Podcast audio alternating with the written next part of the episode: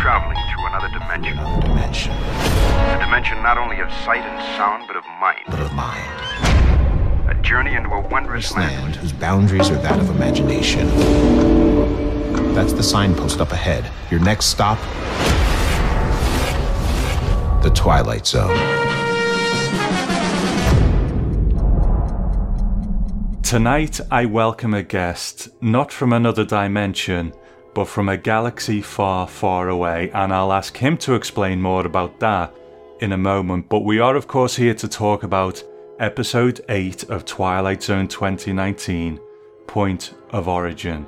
And it gives me great personal pleasure to welcome tonight's guest, Mark Ramsey. Welcome to the Twilight Zone podcast. Tom, I am so honored to be here. I, as I told you before we started, I'm so nervous about this. So let's have some fun. I, I couldn't be more excited. You know, the thing is, Mark, I think there's probably going to be quite a lot of people out there who recognize your voice already and recognize your name. As I've said to you before, and I don't mind saying it publicly, when it comes to podcasting, you, you really are top tier for me. You're one of those people who I think really raises what you can do with a podcast uh, creatively to that next level. And I'm really so glad to have one of my podcasting heroes on the show. So tell us about you and what you do. Sure. Well, I really appreciate that, and I'll try and be quick. But uh, I'm the uh, creator of a series uh, of podcasts with Wondery called uh, the Inside series. So we did Inside mm-hmm. Psycho, we did Inside Jaws, Inside The Exorcist. We've got Inside Star Wars coming in about uh, oh, about uh, two weeks, less than two weeks uh-huh. actually, and uh, they're all uh, kind of insider looks about the makings of these movies and the people behind them and what they went through and the forces and all that kind of stuff. And it's it's really ambitious, it's really immersive, and uh, they're like little audio biopics. And I'm I'm thrilled to kind of come here and, and share that with your listeners and also uh, pipe in on something that you know a lot more about than I do. Well, it, you you have this wonderfully unique format, which is part commentary, part recreation, and you, you know, tell us about that format, how you came up with it. Well, I like to call it kind of audiographic novel, right? Mm. Short scenes, heavy narration, but also kind of vocal recreations of, of dialogue that happened at the time. It's all my voice. So it's kind of done in the form of a storyteller around a campfire. Um, I'm not imitating any, I'm not doing Hitchcock, I'm not doing George Lucas, but uh, I'm trying to kind of convey what happened at the time and do the different voices without doing imitations and uh-huh. create a story. Really, what I'm trying to do is get to the nub of the story behind the story and talk yeah. about why it matters. You know, I mean, and this is something we can talk about with regard to Twilight Zone, but it's fair to ask questions like, why do you do that? Why do you make this episode?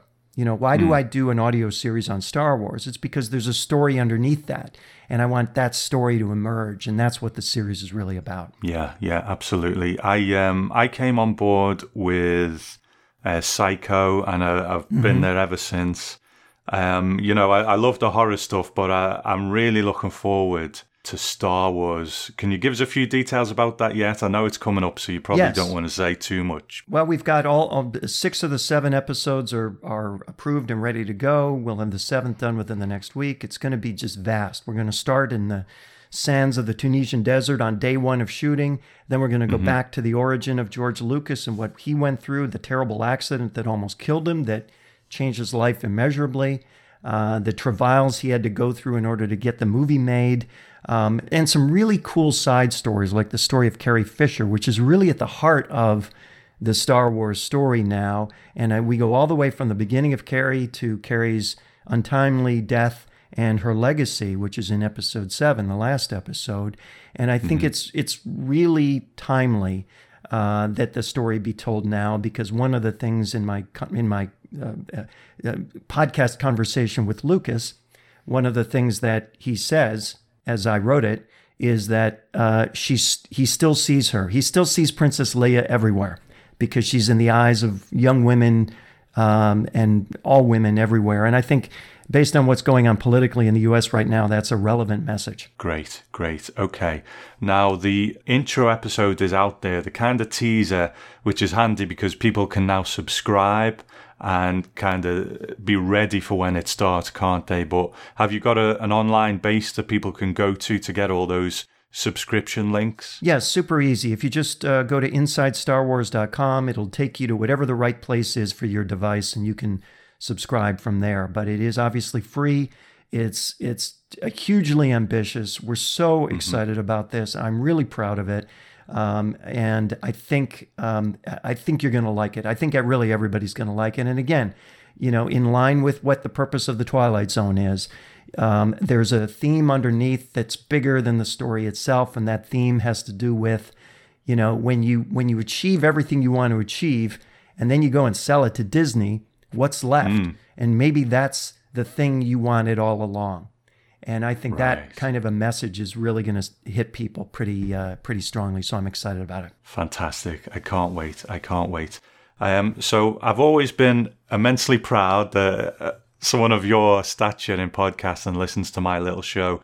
But have you been watching along with the new Twilight Zone? And give us some general thoughts on that. I have, and and um, I I I'll speak generally before we get into the episode. But mm. you, first of all, it looks great. Uh, Jordan Peele's credentials are impeccable, obviously, and mm-hmm. um, and the show is just tremendously ambitious. It's it's at a level of ambition that would be impossible were it not on a an on-demand uh, paid service. So we have to mm. thank CBS for that. Um, I have no doubt that if this were uh, so-called over-the-air, uh, it'd be gone by now. so I think we should be grateful for that. So my feelings about the series itself are more complicated, and we can get into that when we talk about the the individual episode. But mm-hmm. uh, it, you know, just to tease it for you, I feel like people have uh, read the the, uh, the the the the prose of Twilight Zone. The, the, the makers have read the prose of Twilight Zone and missed some of the poetry. And I, I think that's kind of an ongoing theme. Um, as I watch these episodes, before we started, you said to me, you know, you were you were hoping for a kind of a different tone in the episode after Not All Men. And as I said, we kind of didn't get it. and and I, I this is just one thought that I had, uh, and it's apart from this episode. Really has to do with the whole series. But you know, one of the great things about the Twilight Zone is that it it taught us how to be human um, mm. by showing us worlds that we're not. And I I feel like some of those stories of humanity, not just stories of you know justice and um, uh, struggle and um, uh, fairness and equity and all the other things that were concerns of Rod Serling, but you know, stories of how to live a better life as a human. Uh-huh. I'm not seeing those. Um, you know, I, I I heard recently your treatment of the Jack Klugman uh, episode of the original series, A Passage for Trumpet. Mm. I haven't seen that, and uh, the in the current uh, formula, and I wonder if they don't want to make it, they haven't gotten to it yet, or if they have kind of drunk their own Kool Aid, so to speak, and are committed to making a show that is so quote unquote important that it sometimes fails to be um, human. Interesting. That's a that's a fascinating point of view on it, and I'd really like to come back to that after this one because uh, the kind of threads of that are certainly we'll certainly have more to say on that after the end of this one. So if we can come back to that, sure. Mark, that would be great.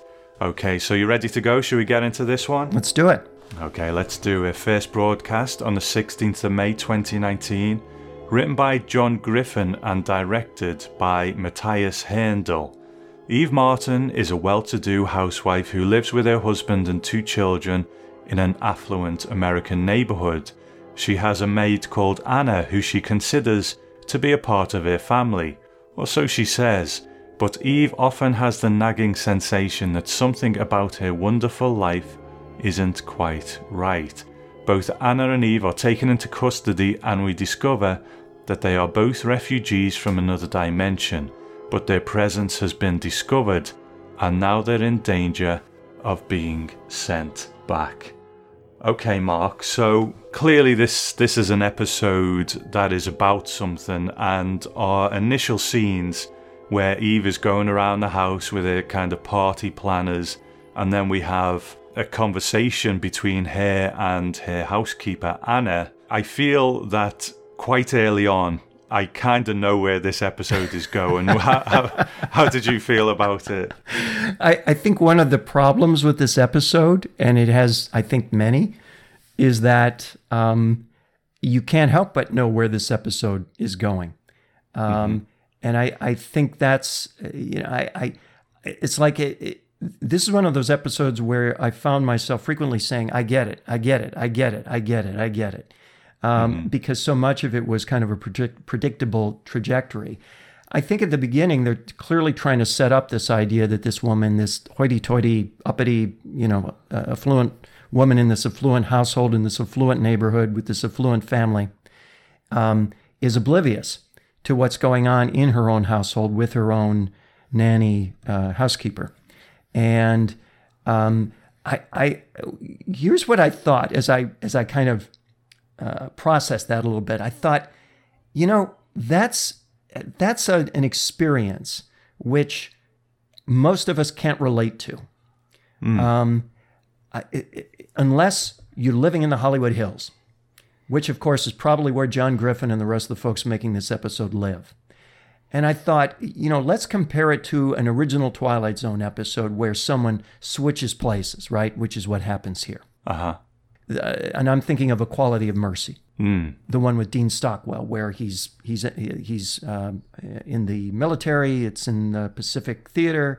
They're about to kill these you know these ragtag Japanese soldiers, um, and then he transfers and becomes a ragtag Japanese soldier and has to experience it on the other side. And yeah. I thought, well, okay, if you know any, if, if back in 1960 when Twilight Zone came out, if you know anyone. Um, you know someone who either was one of those soldiers or you uh-huh. knew one of those soldiers. You could relate to that person. I don't know how many people can relate to uh, the character uh, uh, of uh, Eve uh, mm-hmm. in in this series because she's so remote. You know, how many people have a uh, Guatemalan housekeeper? mm. how many people have Mexican landscapers. How many people have landscaping? Um, so I thought that that construction automatically puts us in a world that makes it difficult to relate to what's being happened. And if the whole premise of the episode is based on the idea that you become exactly what you were ignorant of, well, now it's not me becoming that. It's someone I don't know becoming that. And that pulls me out of the story it kind of ties in with something that I, I actually did find to be quite valuable in a way, though, because, you know, one of the conversations over here, obviously, England is in turmoil at the moment, politically, in so many ways, you know, it's all over the place. But one of the conversations that we have going on is the, the perceived disconnect between the people who run our country, who make the rules, and your average working person. Right. And I just found it really interesting to see Eve go through her life without Anna. And we're jumping ahead slightly because Anna gets taken away. But to kind of see her, what she sees as her day to day concerns, liaising with her party planners, doing this, doing that. Mm-hmm. She doesn't think anything of parking her car in two spaces. She doesn't even know how to use her credit card. You know, some people might call that unrealistic. I, I was okay with it because it, it did kind of speak to that level of, okay, I'm a working guy, I go out to work every day. How does a person living, you know, in London who goes to the House of Commons every day, who's a millionaire, got a millionaire business on the side, how does he know anything about me and my life? So I, I found those aspects to it quite interesting, but I, I do see your point of it. It's not really an episode where we can we can walk in Eve's shoes. I don't think, is it? No, and I, I think that that um, uh, the the the people who in this country in America who are most fervent about keeping the immigrants away are not mm. people like Anna. I'm sorry, not people like Eve. Um, right. Um, they are not people like Eve. They are people who are fearful. They are people who are struggling. They are people who look at someone who is other and say, that person is going to keep me from getting what I deserve or what I want or what I need. And that is a, that is a person uh, not reflected in this episode at all. And that is the engine for this whole phenomenon in the US, that and the forces which are stoking um, those attitudes, which are in fact powerful forces, but they're not Eve and her coffee clatch friends. so that's not to say that Eve and her coffee clatch friends don't exist in some sphere, and Eve and her coffee yeah. clatch friends do talk that way. I mean, I've got in my own neighborhood, I've got some people like that. Um, mm-hmm. And, uh, you know, one woman was pulling out of her driveway, and I guess her landscapers had blocked part of her driveway, and she just went nuts on them. These are her land, her own landscapers, you know, people who are 100% immigrants who are not making most of the money she pays for her service. Uh, but again, you know, this does happen, but this is not at the core of why people are anti immigrant in America. And I, I, think a stronger case could have been made for a story like this if the protagonist had reflected the people who share that concern. Mm. So you you know you mentioned the the coffee uh, friends there. Now we'll kind of say that Anna gets taken away by these um, agents. We don't really know who they are. I, mm-hmm. I, guess we can sort of imagine who their real life counterparts are, but sure. she's taken away by these agents, and Eve is sitting talking with her friends. Now, I mean, I'll I'll get this out of the way early, I suppose, because it is it is part of this larger conversation. I think whereby a lot of people have said they feel this version of the Twilight Zone is a bit on, too much on the nose. You know, it, it's spoon feeding a bit too much when there should be a bit more nuance to it. I've not necessarily shared that view. I kind of did with the Wunderkind, you know, but I feel that even when the episode had only really been on for like, what, 10 minutes or something, and they're sitting having coffee and having this mm-hmm. conversation, I just felt like okay, now I'm starting to feel that a bit. They don't really need to have this conversation. You've got this story laid out in front where we're going to see Eve go through this sort of ordeal and what have you. I don't think you you need to kind of have that in parallel with people talking about immigration and so on. Have the story about it, but just you know, it it seems a bit too much too early to me. You know, one of the things I want to talk about that because that's mm-hmm. I want to spend some time on that if I may. One of the things sure. that you know, ironically, the folks behind the X Files were so concerned about was that they never wanted to fall in the trap of being Monster of the Week episode. Mm. And I, I feel like now we're in issue of the week with Twilight Zone. And I think that's not only a trap, but a rut. Um, and, and this is where I come back to, you know, where are the stories of how to be human? Where are those stories? Um, I, I let's go back a little. This on the nose thing has been bothering me a lot. First of all, that expression I had to kind of get comfortable with because I hadn't heard it before. but I know what you mean. You mean you mean uh, heavy-handed, blunt, yeah, overly yeah. direct. Um, Rod Serling was famous for saying that uh, he wished he could have written more um, on the nose stuff, but. Mm networks and advertisers wouldn't stand for it. As a result, he had to not whitewash it so much as, well, in some cases, whitewash it, but put it in outer space, where suddenly it was foreign uh, and thus acceptable.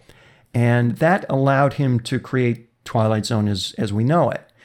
Um, and I, I, I, but here's the question I have for you. Mm. Do you think that if he had written The Twilight Zone the way he wanted to, instead of the way he did, do you think we'd still be watching it today? Hmm, that's a very interesting question. I'll give you my answer. My answer is absolutely not. I think that the the subtlety, the way he had to uh, weave these themes under the surface instead of on the surface and in your face, his mm-hmm. lack of being so didactic, his lack of being so overpowering in most cases, made the stories work on a more subtle level. And, you know, the famous terminology in, in screenwriting is show, don't tell. Mm-hmm. There's an awful lot of telling in this episode. I mean, right at the end, we haven't gotten to this yet, but when Jordan Peele sums things up by saying, We are all immigrants, I submit to you, Rod Serling never would have written that sentence because it is so. If you don't know that by now, in the context of this story, then why am I seeing fit to tell you that? So I mm-hmm. think that if he had been able to write the, sh- I mean, the stuff Serling wrote for Playhouse 90, I mean, you may have seen all that, but who else has? Who else has mm. seen patterns? I haven't seen patterns. Patterns is arguably more famous in its time than The Twilight Zone was. Um, yeah. That was more on the nose. There's another thing, too, that I want to bring up relative to this. Andrew Stanton from Pixar, the guy who did WALL-E and a bunch of other things, has this thing he calls the unifying theory of 2 plus 2. Mm-hmm. And the unifying theory of 2 plus 2 says you give the audience the equation, but you never give them the answer.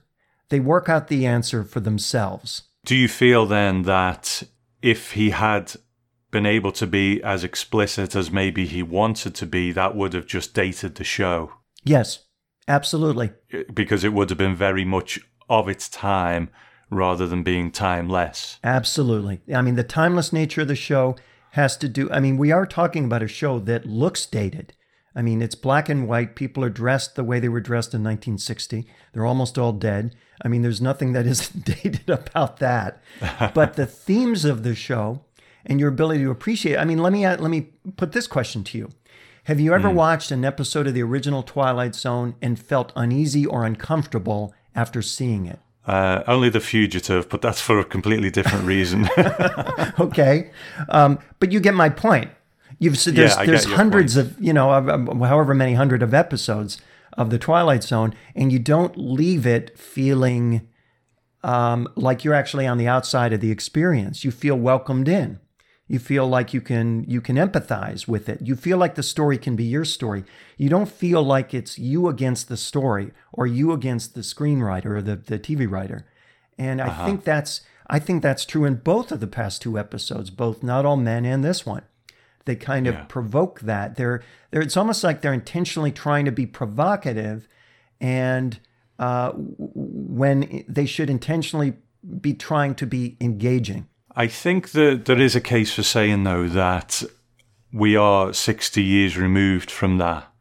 And what might have been quite uh, provoking then isn't necessarily provoking now, and we're quite comfortable with it. I mean, a, a, a Rod Serling quote that, that I've seen recently is that the writer's role is to menace the public's consciousness. He must have a position, a point of view. He must see the arts as a vehicle of social criticism, and he must focus on the issues of his time. But I would add this I would add this to that quotation. But the writer's job is also to provide a spoonful of sugar to help the medicine go down. well, Possibly, but you know, he has used the word to menace the public's conscience, so that is quite a confrontational uh, thing to say. That he is trying to get his jabs in there. You know, it just may be that after sixty years, those jabs don't quite feel as hard as they used to. But why don't we come back to this? Sure. Because by the end of the episode, we, will really probably have something to, to say about this. So, you know, okay, so Anna's taken away and Eve, you know, speaks with their friends. And like I said, I just felt like this was just laying it all out far mm-hmm. too soon. But then we get to uh, the point where Eve is taken into custody as well. Mm-hmm. Now, let's go to something that I, I, really do like in the episode. When she's taken into custody, um, she's taken to this facility, and the kind of style of it. Again, this is a beautiful show. Yes. And uh, the location they have for this, the clothes that they're wearing, it, it's almost like it is set in the 40s. Maybe they were purposely trying to do that to evoke, you know, uh, memories of Nazis and so on. Possibly, I don't know. But can, can, I talk about that for a sec? Absolutely. To me, it looked more like 50s. And uh-huh. and in fact, are you familiar with uh, the movies of a guy named Douglas Sirk? No, no, please. Douglas Sirk did a lot of movies back in the 50s, uh, kind of suburban melodramas, the most famous of which is a movie from 1959 called Imitation of Life. And he was famous for that kind of technicolor, uh, suburban, finely tailored, you know, uh, a coffee clatch melodrama.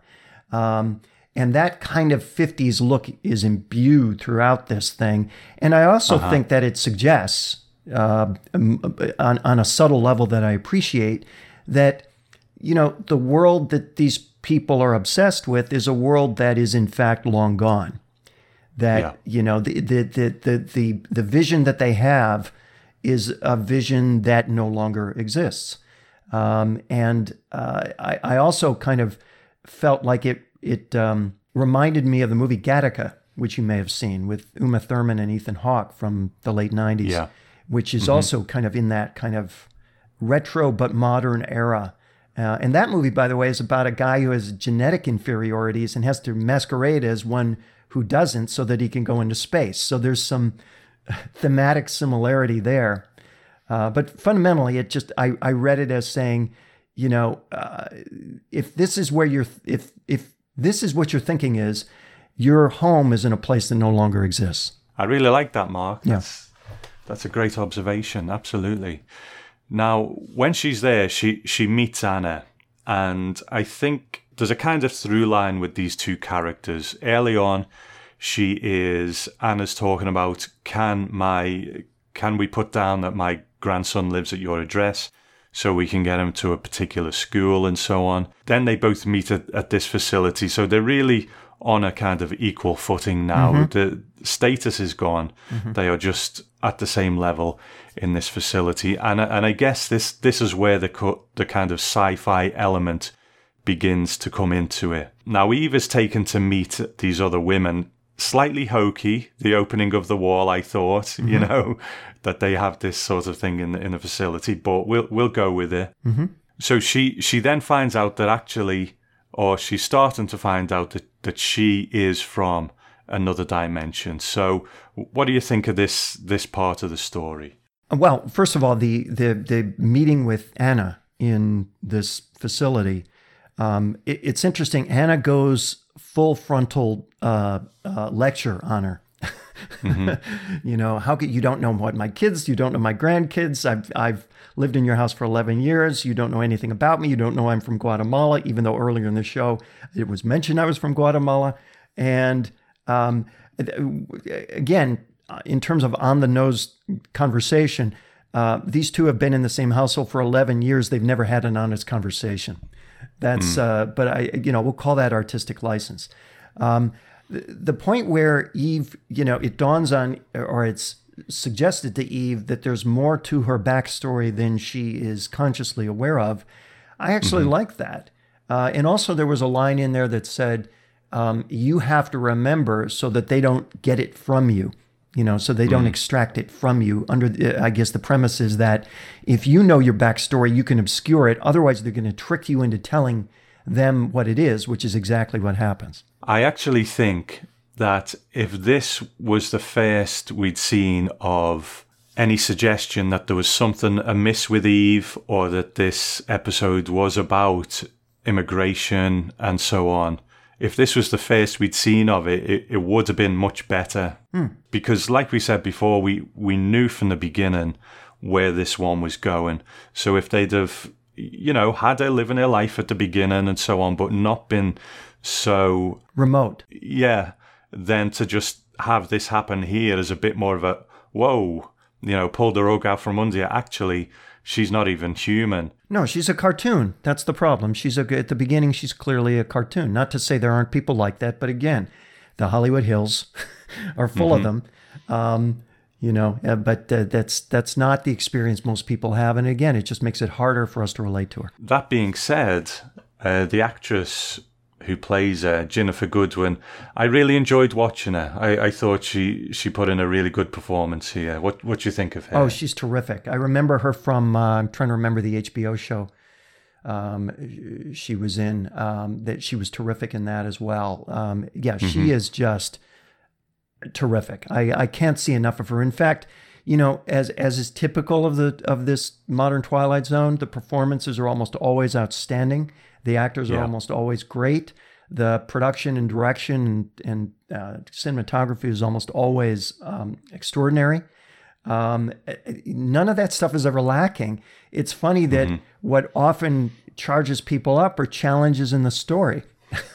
Yeah, yeah. Another actor in it who I really enjoy and I think is always really dependable uh, is James Frain Oh, yeah. as the Allendale.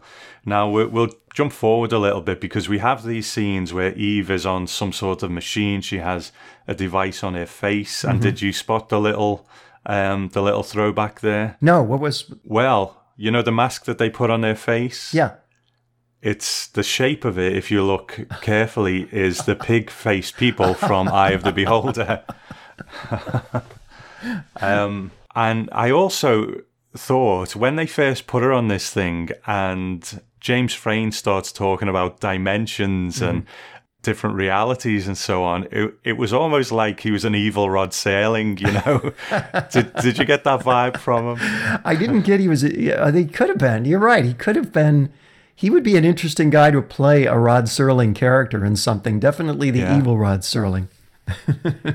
I guess we don't really need to go through the story beat by beat, but it, it is very much, you know, we have this scene where Eve goes home, but it's actually all part of the simulation. Mm-hmm. And she's at the facility. Who can she trust? Who can she not trust? And, and I do like this kind of story. It, it very much reminds me of.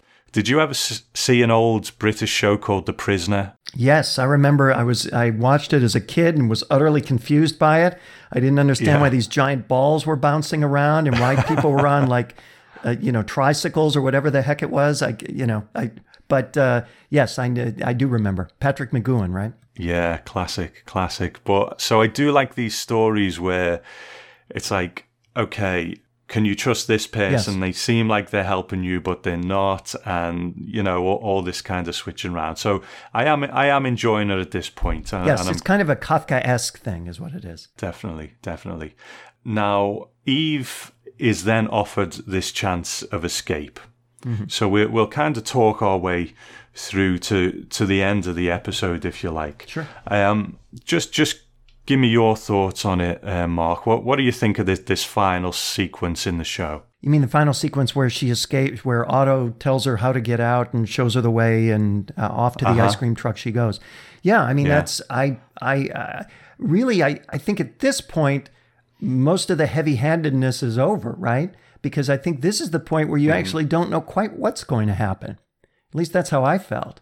Um, I didn't know what is she going to get away. I actually thought she was going to get away right up until she uh, uh, Anna separates from her because Anna won't climb aboard the ice cream truck that's supposed to save her, the one that's been playing Woody Guthrie's "This Land Is Your Land" from the beginning of the episode.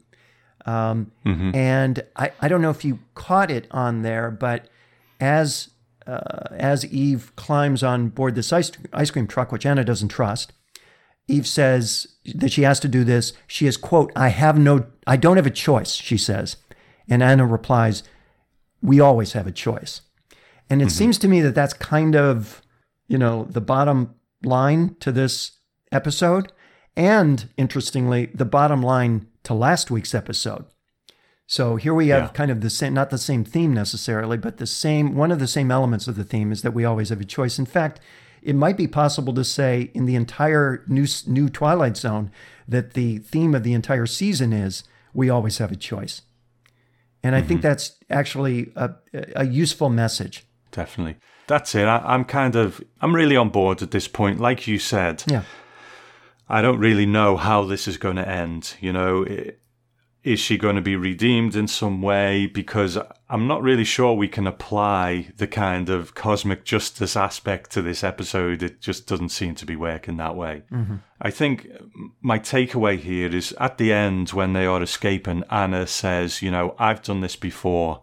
Now, is she referring to the original um, exodus from their other dimension, or is she referring to the fact that Eve got lucky? She came to America and she's had this great life. Anna went to Guatemala and the the differences between these two women is purely where they landed when they came from this other dimension. Right. So when That's she, true. when she when she's saying, you know, I've done this before, she's possibly talking about when she came to America Mm-hmm. uh, to work there. I, I'm I'm not too sure about that, but you know, for for me that that's the theme of, of this episode really that we are kind of all one step away from being in that position. If we are in a place like America or England, you, you could say we've been quite lucky to to land where we are because we mm-hmm. have certain we enjoy certain things in, in our day to day lives and so on that other people through no fault of their own through birth don't have those those opportunities if you like. So likewise, you know, a meteor could hit England tomorrow mm-hmm. and I would be, you know, swimming to Belgium and you know, you know, it, and, and my whole world it could be on the other foot as well. So I'm I'm happy with that message. You know, it's it's it's a good one, and I, I'm fine with New Twilight Zone covering that. But as a as a kind of what what are you getting from this episode, Mark? I think I get that. I think I do get that. I think that um, you're right, and I also think that the idea that, like I said, I mean the the existence of a choice is um, is something you do always have. So you know you can look the other way if you choose, but that too is a choice. Uh, you can yell at your uh, landscapers because they're blocking your driveway. That's a choice. You can choose to wave at them as you pass, uh, or you can yell at them when they're blocking your way. And I, I, th- I think this is a useful reminder. Again, it's, I just wish it came um, in the context of characters that we could relate to better. Um, I think that would have made a vast difference. Obviously, we can relate to Anna. Some of us can, Yeah, but we can't relate to Eve. Um, and I, I, I just I find that to be a real obstacle to this. And then the on the noseness doesn't help matters when references are made to things like uh, pilgrims and neighboring dimensions. I mean, neighboring dimensions. It doesn't get more specific than that uh, when you're talking about immigrants from across the border.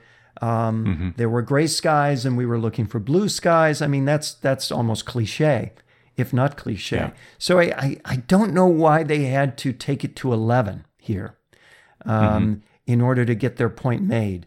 Um, it's still it's a good point. It's an important point. It's one we should recognize. Yes, we always have a choice. We can also all make a difference. I mean, remember at hmm. the end of the episode, all her neighbors are out there standing across the street watching her being taken away. They're all just like her, and by association, just like us. And they do and say nothing. They do and say nothing.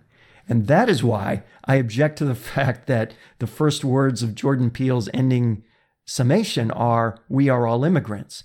I mean, they're all right across the street from her. You know, we know they're all immigrants. We don't need to be told that. And I think that that kind of, you know, just just waving it in our face like that dis- detracts from the power of, of, of the episode could have had, especially because it's so well made. Just out of interest, you know, I, I see America on the news, and you know how much I love America. I've said it many, many times, and I've spent many years here, years there. Sorry. You say that Eve isn't the the kind of vessel you would have chosen, if you like, the the person to take us through this story. What what would have been a more fitting main character for you? And I, I don't mean to have you rewrite the whole thing, but you know, just to give me that idea of, of where the American kind of headspace is at. Well, I think someone, you know, if you if you if you were to pick a kind of ar- archetypical, for lack of a better term, um, uh, uh, uh, um, opponent of immigration, you would find someone, like I said before, who's economically challenged, who's fearful, who's a traditionalist, who's a gun owner, who is struggling, who has family members who are struggling, who doesn't have it all, who doesn't have the fancy house on the hill and the and the uh, the in-home nanny. Um, That would be the person that you would want to see make that transformation. Um, yeah. And that would be the person I think that more people who felt that way could relate to, um, as opposed to uh, you know the, the the person who talks under her breath in the Hollywood Hills. Um, Again, not no less real, but far less numerous and not nearly so relatable. Interesting, interesting. Um, now, as far as the ending goes, it, it, it is quite a straightforward one, isn't it? I wouldn't so much say there was a twist here as such. It, it really is just quite a, a straight ahead conclusion to the story. Do you feel it it um, is negatively impacted because there's not a twist? It's, I heard somebody say something recently uh, interesting um, uh, about twists, and uh, the comment was about um, the last uh, the last scene of Planet of the Apes, which you're very well acquainted with. Hmm. And mm. what he said was, he said, you know, that ending with the Statue of Liberty wasn't a twist.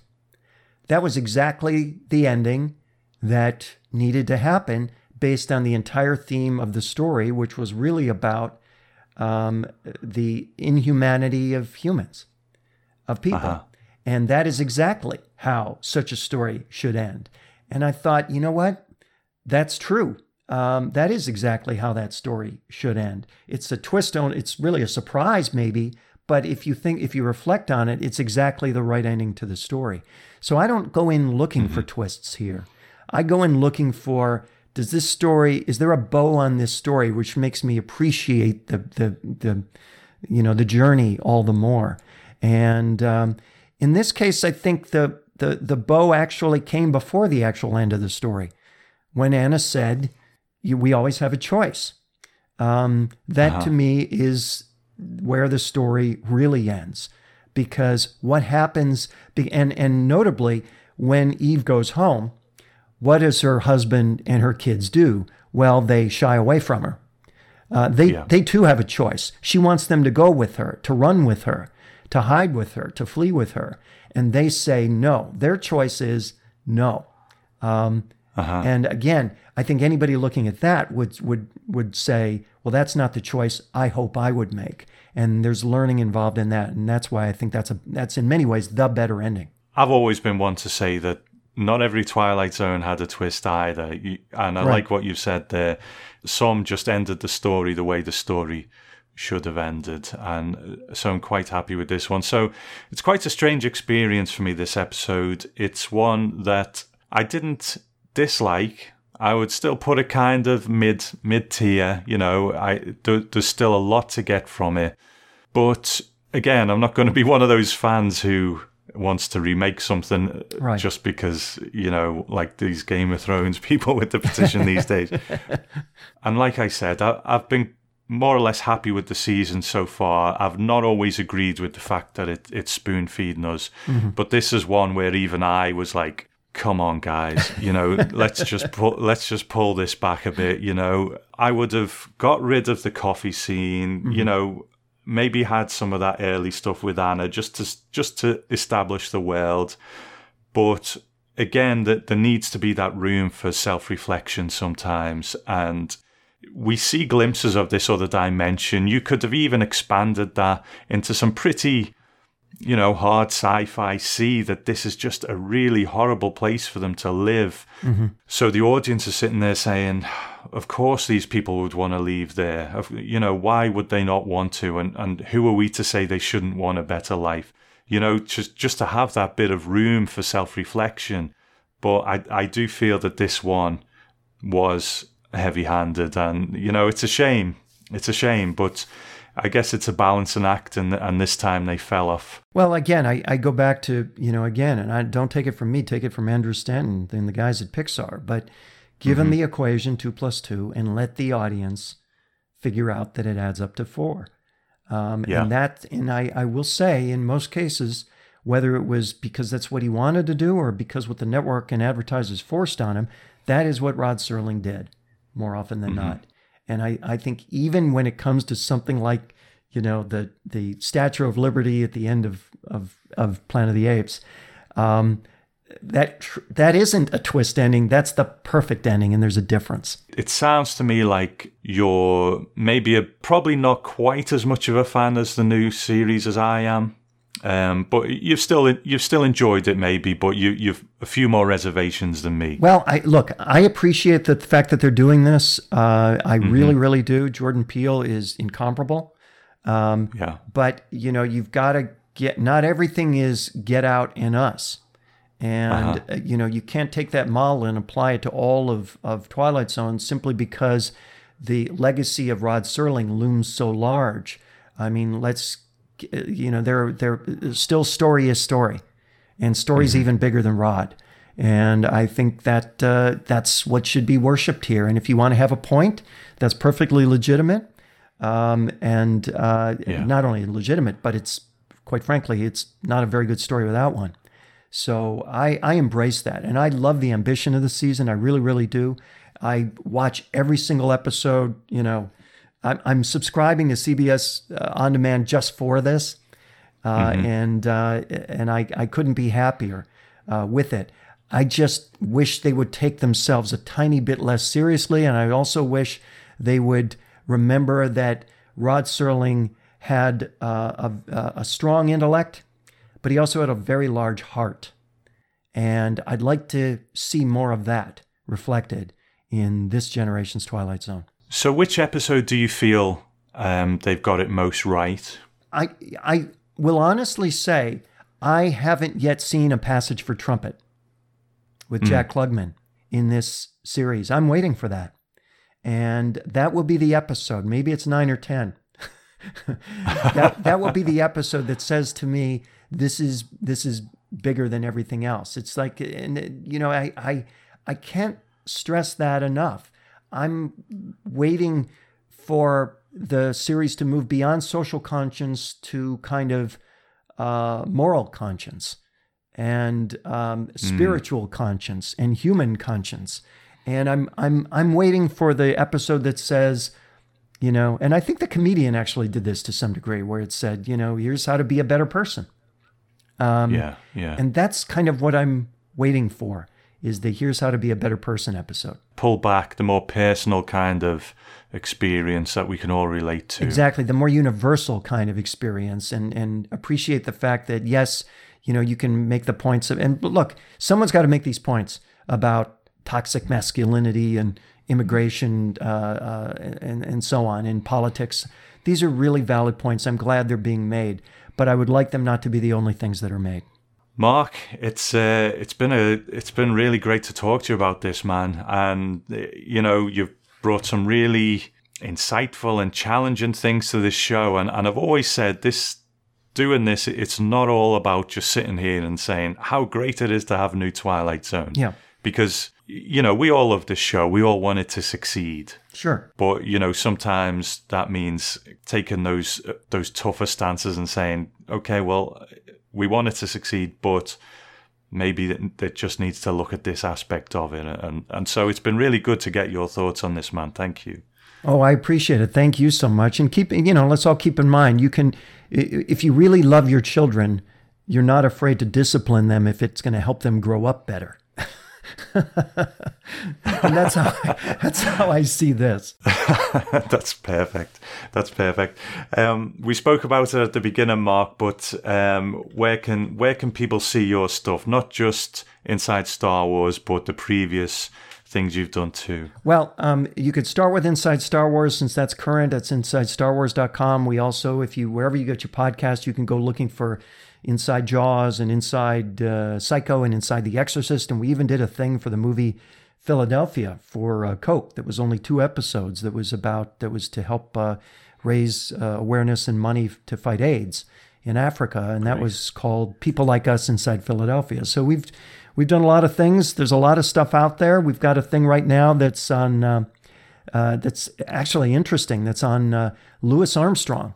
Um, that's voiced by an actor named Reno Wilson, who people will know from shows like Mike and Molly and uh, uh, Good Girls, um, as Louis Armstrong, and uh, that I wrote, and that's called Pops, and that's out available right now. And we've got other things that we're working on with, you know, David Harbour from Stranger Things and Sarah Wayne Callies from The Walking Dead and all kinds of, and uh, uh, Ed O'Neill from uh, Modern Family. So we've got all kinds of things coming up that'll be fun. But the, the biggest thing on my radar right now, besides listening to your show, and I'm not kidding, is Good man. is uh, Inside Star Wars. Excellent. I can't wait. I can't wait. Cool. I think we all know the routine by now. This show will go out on the 18th. If you can get your thoughts in by the 19th to be included in the listener feedback show, then please do by emailing me at tz2019 at the twilightzonepodcast.com.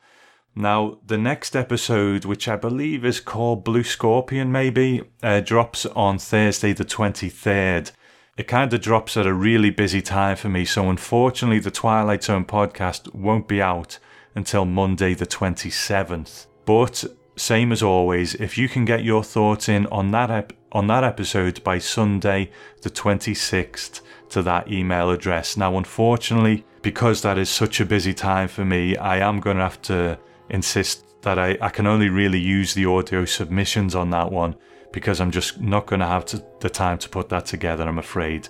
So if you could just do that by the 26th, I, I would really appreciate it. Mark, you know, I said that at the beginning, and I'll say it again. I can't wait for Inside Star Wars, but it's been a real pleasure to sit and talk to one of my podcasting heroes, man. So thank you so much for doing this. Right back at you, Tom. I couldn't be more happy with the stuff that you're doing and more grateful that you're doing it. So th- thank you. And by the way, anybody who's listening to this and does not support Tom on Patreon, get thee to patreon.com now. and support Tom because uh, it's it's uh, it's the best money you'll spend to support a worthy cause. Thank you, man. Thank you. Okay, so that is the Twilight Zone podcast for this week, and we will speak to you next time. Bye for now.